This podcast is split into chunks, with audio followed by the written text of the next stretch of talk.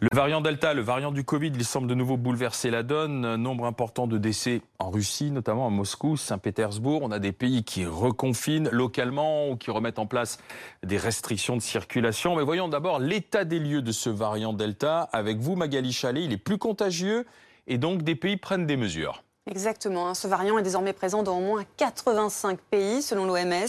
Et face à cette flambée euh, de nouveaux cas, le Bangladesh a décidé euh, de reconfiner. Samedi, c'est l'Australie qui a imposé le reconfinement total de la ville de Sydney. En Afrique du Sud, tous les rassemblements sont désormais interdits. Puis en Russie, à Moscou, bien des mesures de restriction ont été réintroduites. Même chose en Israël. Là, c'est le port du masque qui est rétabli dans les lieux publics clos et dans les entreprises. Et l'ouverture des frontières aux touristes étrangers vaccinés qui devait avoir lieu le 1er juillet est repoussé au 1er août. Et en ce qui concerne l'Europe eh bien, au Portugal, où le variant représente désormais la majorité des cas, le pays a décidé de renforcer les restrictions dans les villes les plus touchées. Donc, les horaires et les capacités d'accueil dans les restaurants et les commerces ont été réduits. Et au Royaume-Uni, la dernière étape du déconfinement a été repoussée d'un mois.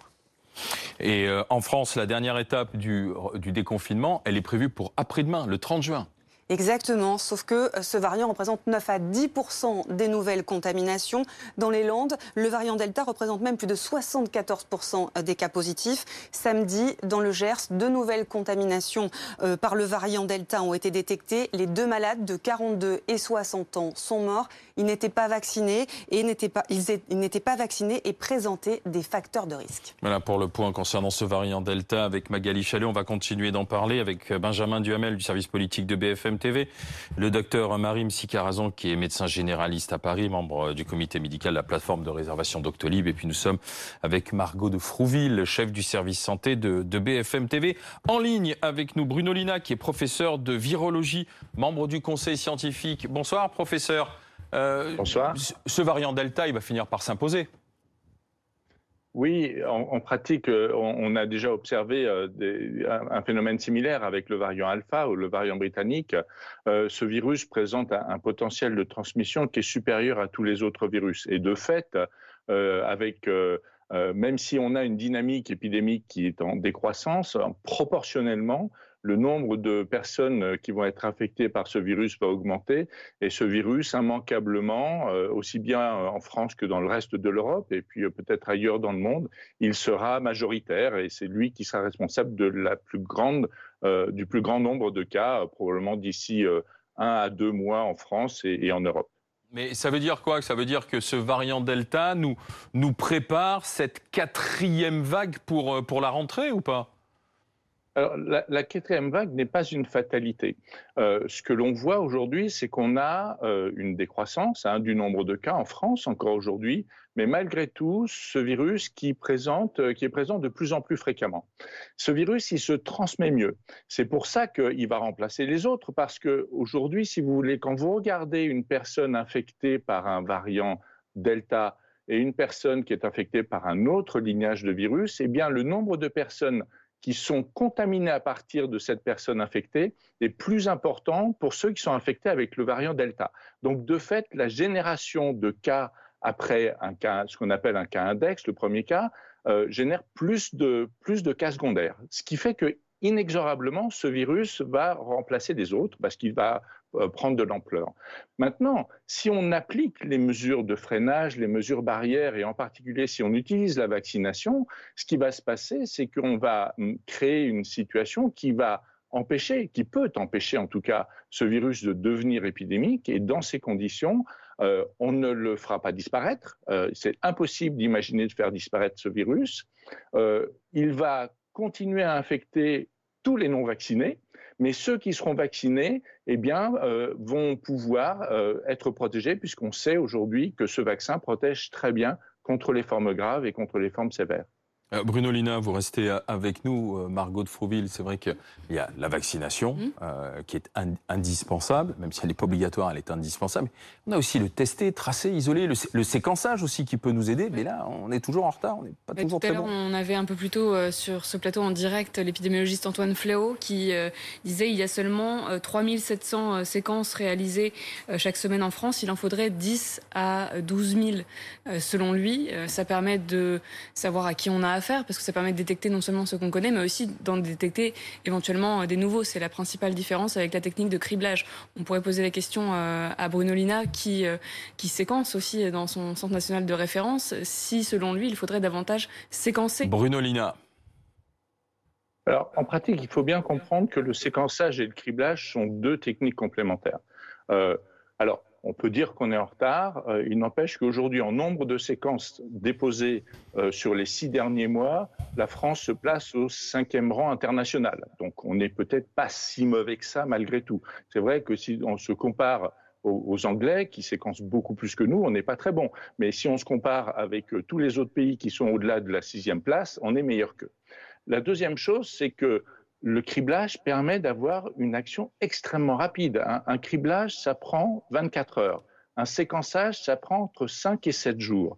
Donc vous voyez bien que si vous voulez pouvoir faire du testé, tracé, isolé en se focalisant plus particulièrement sur les personnes qui sont infectées par le variant Delta, vous êtes beaucoup mieux armé avec du PCR de criblage qu'avec un séquençage qui ne vous donnera cette information que 7 mmh. jours après après le cas, alors que la PCR de criblage, je vous le dis tout de suite.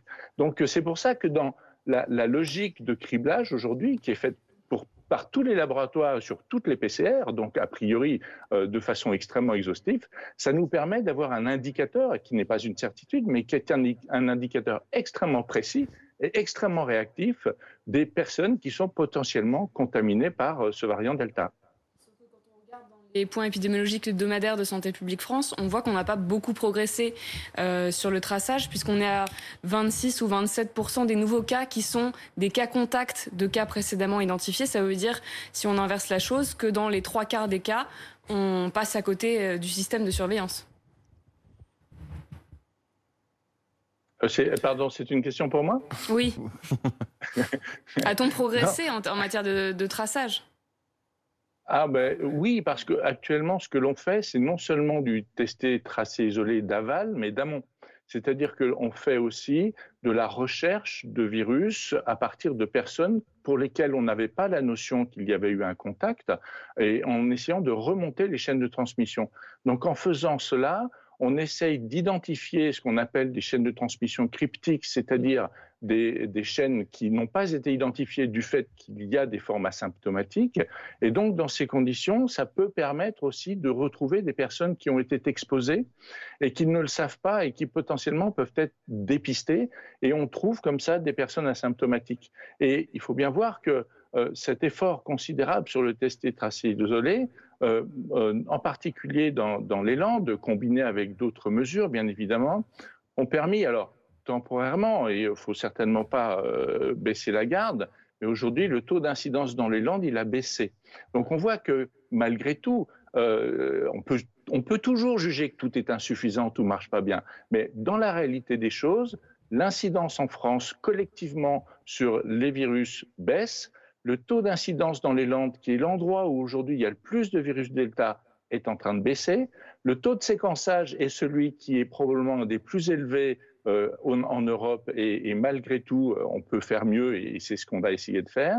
Et on est dans une période où la solution, elle va passer par continuer à faire euh, tout ce travail de, dépistage, de traçage et, d'isolement, bien passer les consignes que quand quelqu'un est malade, il faut qu'il évite de se transmettre le virus à d'autres et donc continuer à avoir l'isolement parce que ça c'est clé. Si on ne s'isole pas quand on est malade, on transmet le virus et renforcer encore la politique de vaccination et bien faire comprendre que euh, dans une pandémie, euh, a priori, au bout de deux ans, tout le monde aura des anticorps contre ce virus, mais il y aura ceux qui auront été vaccinés et ceux qui auront été infectés.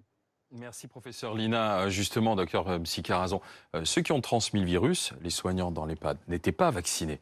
Donc une fois de plus, on voit tout l'intérêt de pousser, on n'oblige pas encore pour le moment, mais de pousser à se faire vacciner pour éviter de continuer de transmettre. Évidemment, la meilleure arme euh, contre euh, le, développement de ce variant et la transmission, c'est la vaccination. Donc c'est vrai que là, on est dans une période où euh, on a quand même beaucoup de doses disponibles. Alors il a beaucoup été dit qu'on vaccinait moins on vaccine pas moins, on a de plus en plus de doses et peut-être que du coup, le rapport entre l'offre et la demande s'inverse. Ça marque un, pas au niveau, des au niveau des rendez-vous quand même, on le voit. on n'a pas, on n'a pas de, on n'a pas de ralentissement franc. Enfin, moi, je travaille toutes les semaines en centre de vaccination. Je vaccine aussi à mon cabinet. Et honnêtement, toutes les plages se remplissent. Ce qui est sûr, c'est que euh, bah, on, a, on a beaucoup de rendez-vous disponibles, que maintenant on a un public qui est plus jeune et qui a effectivement peut-être moins de pression sur la demande, hmm. moins d'inquiétude. Il y a aussi beaucoup de, beaucoup de Français qui sont plus préoccupés de leurs vacances, qui ont l'impression que ça va mieux et qui se disent qu'ils peuvent tempérer jusqu'à la rentrée. en plein air en plus aujourd'hui avec la belle saison. On entend beaucoup nous, euh, bon bah, on attendra la rentrée, euh, on va laisser passer les. Ce qui est une erreur. C'est une erreur parce que peut-être qu'on n'aura pas la possibilité d'attendre la rentrée, parce que là, au rythme où ça va et vu ce qui se passe dans les autres pays, on se dit que quand même le meilleur moyen de de, lutter contre ça et d'éviter cette quatrième vague dont vous parliez tout à l'heure, c'est de se faire vacciner en masse. En fait, si on voit euh, au niveau du nombre d'injections quotidiens que le rythme reste relativement stable, c'est celui des primo-injections qui décroît considérablement, puisqu'on a en, deçà désormais des 200 000 primo-injections par jour, on est autour de 184 000, alors que c'était deux fois plus il y a euh, un mois. Donc c'est ça la préoccupation du gouvernement aujourd'hui, trouver des leviers, savoir comment pouvoir conquérir ceux qui ne sont pas encore allés se faire vacciner. Et ça, c'est vraiment toute la difficulté. on voit quand même, quand même une certaine que le gouvernement se retrouve dans une certaine impasse. Il y avait euh, ce tweet du directeur général de l'ARS euh, Île-de-France qui disait au fond je suis plus désemparé qu'en colère car je ne sais pas par quel canal passer pour convaincre et si on n'y arrive pas, la suite est écrite. Docteur Il y a quand même eu une flexibilité qui nous a été offerte. C'est-à-dire qu'on avait beaucoup ralenti sur les premières doses parce qu'on avait cette, euh, cet intervalle fixé de six semaines qui faisait que beaucoup de, de patients euh, disaient bah, moi je ne serai pas là au moment de la deuxième dose, donc euh, j'attendrai la rentrée parce que euh, en mm. août je suis pas là, en juillet je suis pas là. Donc là il y a eu quand même un, un, message de la DGS qui nous autorise à être beaucoup plus flexible sur la deuxième dose, ce qui a permis de relancer un petit peu la dynamique quand même. On a raccourci le délai, on peut se faire vacciner éventuellement à l'endroit où on est en hein. vacances, bien sûr. Et on n'est pas obligé de faire la première dose au même endroit que la deuxième dose, ce qui n'était pas ce qui était dit au début. mais là, Benjamin Duhamel, c'est une question de volonté des pouvoirs publics. On est à 48 heures du déconfinement total. Toutes les jauges vont sauter, on va retrouver vraiment notre vie d'avant. Mhm. Au moment où on a ce variant Delta qui arrive, et là, les, pouvoirs publics, il va falloir qu'ils se disent euh, comment est-ce qu'on pousse la vaccination? Et pourvu qu'on n'ait pas à remettre un petit tour de vis. Ce qui n'a jamais été exclu d'ailleurs de la part de Jean Castex. Non, vous avez raison, avec cette possibilité à l'échelle locale de reporter le, le, desserrement des dernières contraintes, même si là on voit effectivement que dans les Landes euh, ça va un peu mieux. Oui, il y a, y a, de l'inquiétude de la part du gouvernement. Moi, je discutais avec un avec un ministre qui me confiait effectivement être inquiet, regardant notamment les chiffres en Grande-Bretagne. Il y a normalement un rapport du Conseil scientifique qui devrait sortir dans quelques jours et qui, c'est ce qu'on m'a dit, devrait confirmer euh, ces inquiétudes au point, Alain, qu'on commence à se poser la question, notamment, eh bien, des moyens euh, d'accélérer la vaccination en anticipant ce fameux plafond de verre. Peut-être n'y est-on pas encore totalement, mais c'est vrai que le rythme des primo-injections est en train de ralentir. En réalité on, connaît, il y a deux leviers euh, qui sont en train de rentrer dans le débat. Le premier, ça a été évoqué par Jean Castex, Olivier Véran, c'est la possibilité eh bien d'obliger la vaccination pour les soignants et en particulier dans les EHPAD. Et ça, c'est vrai que si euh, à la rentrée on reste à des taux qui ne sont pas satisfaisants dans les EHPAD, eh bien il pourrait y avoir une action de ce point de vue-là. Et il y a autre chose qui est intéressant ce matin, le porte-parole du gouvernement n'a pas exclu la possibilité de dérembourser euh, les tests PCR pour ceux qui font les tests, disons, par de confort. Voilà, des tests de confort par convenance personnelle. Je me rassure, ah bah, je suis Exactement. Donc l'idée, c'est de dire, alors attendez, vous voulez pas vous faire vacciner? Très bien, mais dans ce cas-là, si vous faites un test PCR pour prendre l'avion, pour aller dans un salon professionnel, 100 euros. Eh, dans ce cas-là, 50, et quelques, ce qui revient d'une certaine façon dans la vie de tous les jours à inciter de façon euh, très forte à se faire euh, vacciner. Donc on voit bien en tout cas que le gouvernement anticipe la possibilité qu'il y ait effectivement une remontée des cas et veut euh, donc à tout prix convaincre de continuer à se faire vacciner parce que c'est bien euh, l'enjeu du gouvernement. justement, est-ce que vous pensez qu'il faudrait passer à la vaccination obligatoire, notamment pour les soignants, maintenant ou, après l'été, docteur Msikarazan Avant de poser la question à Bruno Lina. Euh, en France, rendre une vaccination obligatoire, c'est vraiment le dernier recours. Et, et, je crois que personne n'est tout à fait prêt encore à, aller dans ce sens-là. Je suis pas sûr que ça décide qui que ce soit. Il vaut mieux compter sur la euh, responsabilité individuelle et la bonne volonté. oui, je pense qu'il faut surtout euh, rassurer sur euh, l'absence d'effets indésirables graves du vaccin. Euh, dans le monde, on a combien de milliards de personnes vaccinées là aujourd'hui? Quel est le milliards chiffre? 2 milliards. Donc on commence à voir le recul C'est vrai, mais c'est pas encore évident pour tout le monde. Il y a encore plein de patients qui se posent des questions, qui sont inquiets. Euh. donc voilà, il faut continuer à rassurer sur l'innocuité du vaccin, sur la balance bénéfice-risque positive. Il y a aussi une carte à jouer euh, chez les ados parce que c'est vrai que chez les ados, c'est un petit peu plus compliqué d'avoir cette balance bénéfice-risque positive, puisque eux ne risquent quasiment rien, si ce n'est bah, de transmettre, d'être asymptomatique, et c'est ce que vous disiez tout à l'heure. En fait, c'est ces cas index-là qu'on a du mal à repérer parce que asymptomatiques ou peu symptomatiques et donc éventuellement. Mais Bruno Lina, voilà, bien sûr, je reviens vers vous parce que si on veut éviter une rentrée catastrophique avec de nouveau des hôpitaux qui soient saturés, exactement le même scénario que, que l'on a connu, c'est la vaccination qui est la clé. Vous l'avez, vous nous l'avez dit, mais je vous pose la question que je posais au docteur Mssi Carazan. Est-ce que vous êtes pour une vaccination obligatoire des soignants et, d'une tranche d'âge qui a du mal à, continuer d'accélérer là? Vous comprenez bien que c'est une décision qui effectivement est difficile à prendre, c'est une décision politique. Euh, c'est compliqué, mais ce qu'il faut aussi comprendre, c'est que la vaccination, c'est de la prévention, mais qui prend un petit peu de temps. Et en particulier, lorsqu'on regarde la protection vis-à-vis du variant Delta, eh bien, c'est une semaine à 15 jours après la deuxième dose qu'on est parfaitement protégé.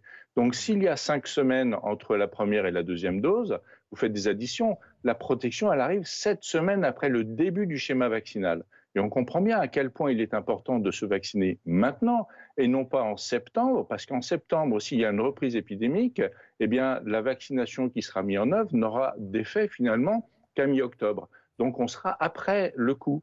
Et c'est donc là où il faut arriver à être suffisamment convaincant pour que, premièrement, ceux qui considèrent que effectivement il faut qu'ils soient vaccinés parce qu'ils se protègent et protègent les autres, eh bien qu'ils le fassent dès à présent.